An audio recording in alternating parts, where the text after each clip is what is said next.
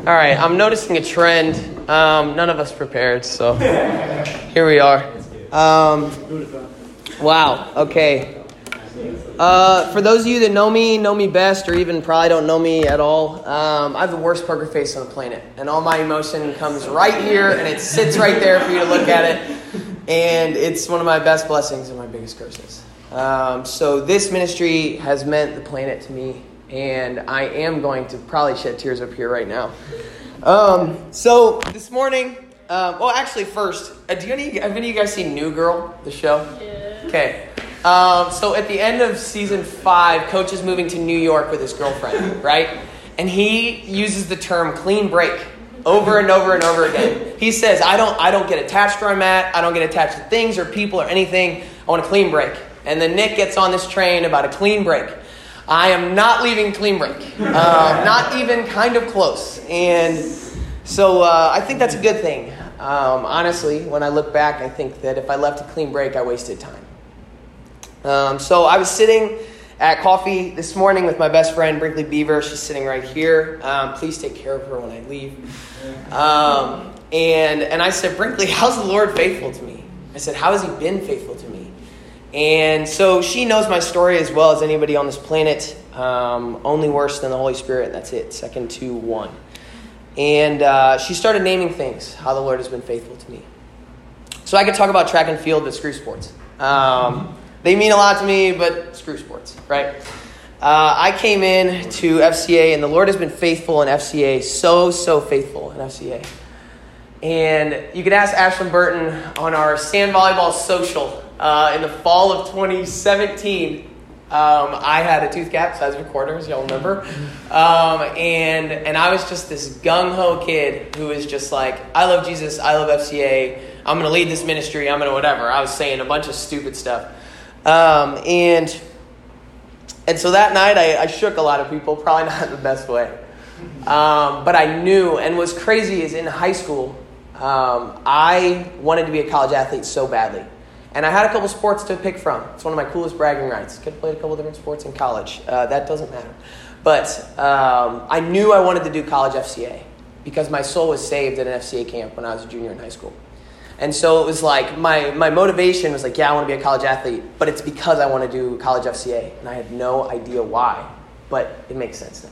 So I don't know if that story is over either. But so, yes, I go in, I shake a lot of people. I'm an idiot, still am.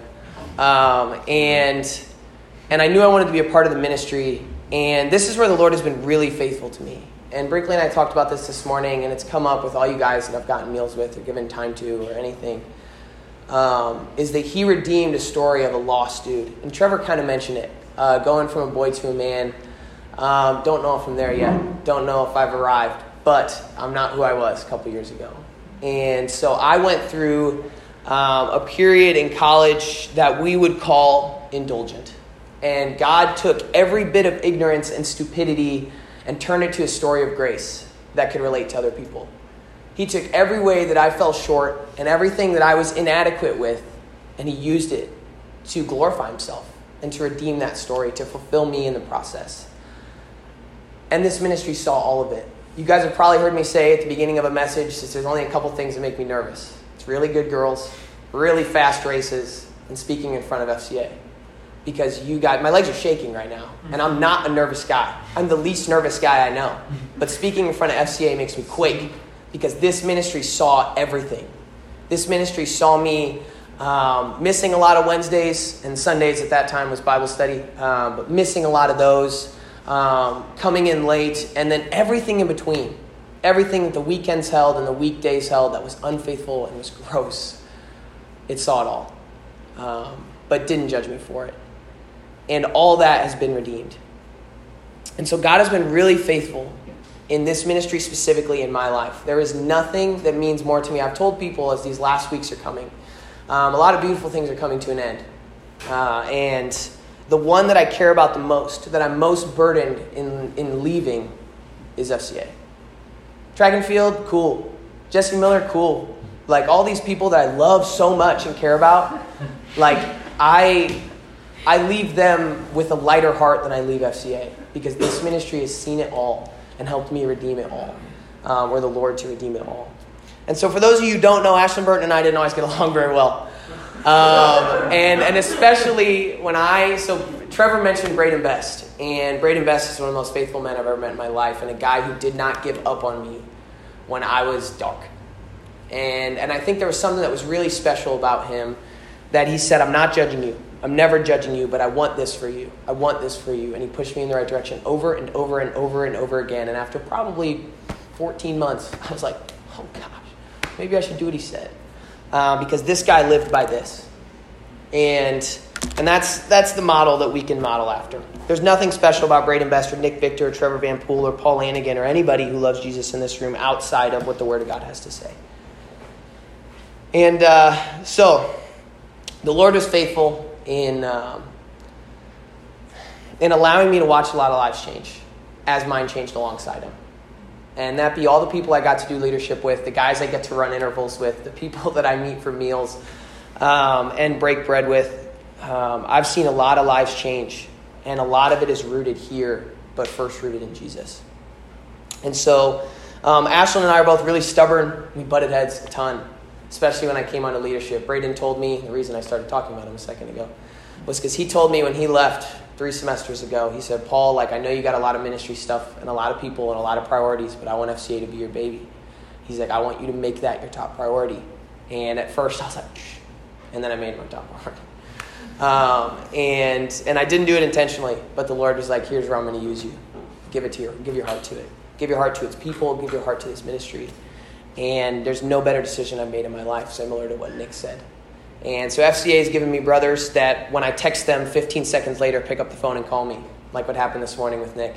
I said, hey, guys, I'm sad. So a lot of things are going on, and a lot of cool things are coming to an end, all good. I call it a righteous sadness because it means that I've given my heart to where I'm at if I'm sad to leave it.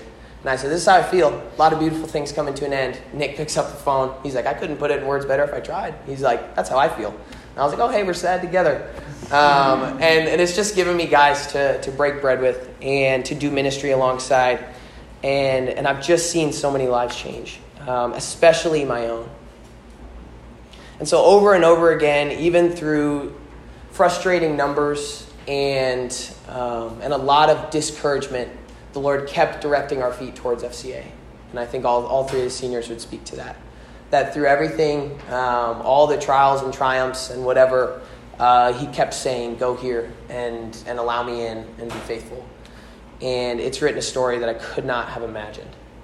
And so the Lord's been faithful to me in more ways that I can count. In all kinds of the redemption of stories that could not be done outside of grace. And so I didn't prepare any verses, but Ashlyn was about to speak, and all of a sudden I thought about what I read a couple days ago, which is Romans 15. And I think it describes how the Lord's been faithful to me and how this has happened pretty well. So starting in verse 1, going through 7 of Romans 15, it says, we who are strong in faith have an obligation to bear with the failings of the weak and not to please ourselves. Let each of us please his neighbor for his good to build him up.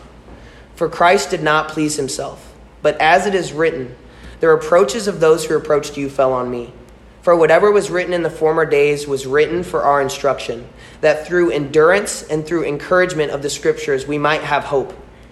May the God of endurance and encouragement grant you to live in such harmony with one another in according with Christ Jesus, that together you may with one voice glorify the God and Father of our Lord Jesus Christ. Therefore, welcome one another as Christ has welcomed you. And these verses speak really directly to my life, my testimony, and to the Fellowship of Christian Athletes at Central Missouri. Whatever was written in former days was written for our instruction. We base our leadership training and our message structures off the Word of God. And that through endurance and through the encouragement of these scriptures, we might have hope. There's nothing else that we're rooted in that's good, that keeps us going. And to live in such harmony with one another in accordance with Christ Jesus, that together you may with one voice glorify the God and Father of our Lord Jesus Christ. And if you guys think for a second that FCA does not with one voice have an impact on this campus, you're selling yourself short. And this place, this is special. And for those of you who's this is your second to last meeting like me, thank you for what you've been to it. And for those of you that get the chance to continue to be a part of it, I'm excited. I'm excited with the hands that it's in. I'm excited that all of those people are first led by Jesus. They're a follower of Jesus before they're in anything of anything, because without that fact, you're not going to be worthy. And so it really, really hurts to leave this ministry. And I feel like it hurts because I've given it my all. And as a shepherd to his sheep, you pour your life out for him, and then you have to say goodbye. And so I think I pour my life out, and I have to say goodbye. So thank you guys.